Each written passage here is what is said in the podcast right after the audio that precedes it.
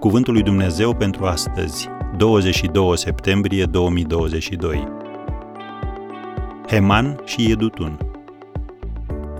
Cu ei erau Heman și Edutun și ceilalți care fuseseră aleși și numiți pe nume ca să laude pe Domnul. 1 Cronici 16, versetul 41. Mai mult ca sigur că nu ai auzit multe predici despre acești bărbați. Heman și Edutun se numără printre cele mai neobservate personaje din Biblie. Ei au fost aleși să aducă laude în minunatul grup de închinare organizat de împăratul David. Heman și Edutun se aflau sub autoritatea împăratului, scrie în 1 Cronici 25, versetul 6. Asta era slujba lor. Și este și slujba ta.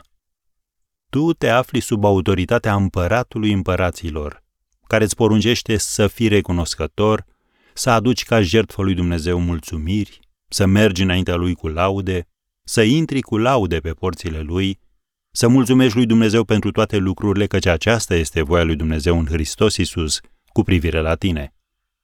Convinge-te de asta citind Coloseni capitolul 3, versetul 15, Psalmii 50, versetul 14, 95, versetul 2 și 100, versetul 4 și 1 Tesaloniceni 5, versetul 18. Eugene Peterson scria Adevărații credincioși sunt cei călăuziți de Duhul lui Dumnezeu ca să lucreze intens în această slujire de a umple aerul cu lauda lui Hristos. Am încheiat citatul. Ai fost vreodată atât de cercetat încât ai izbucnit în închinare spontană? Nimic nu este mai entuziasmant.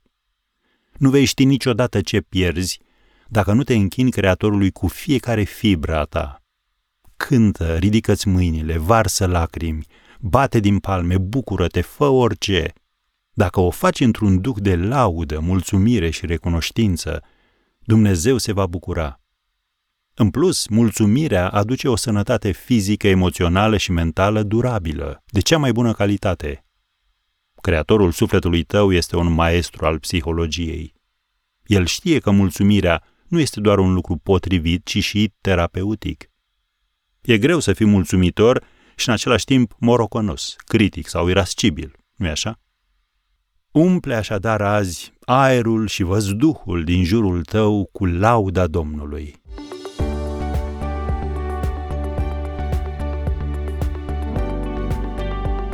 Ați ascultat Cuvântul lui Dumnezeu pentru astăzi, rubrica realizată în colaborare cu Fundația SER România.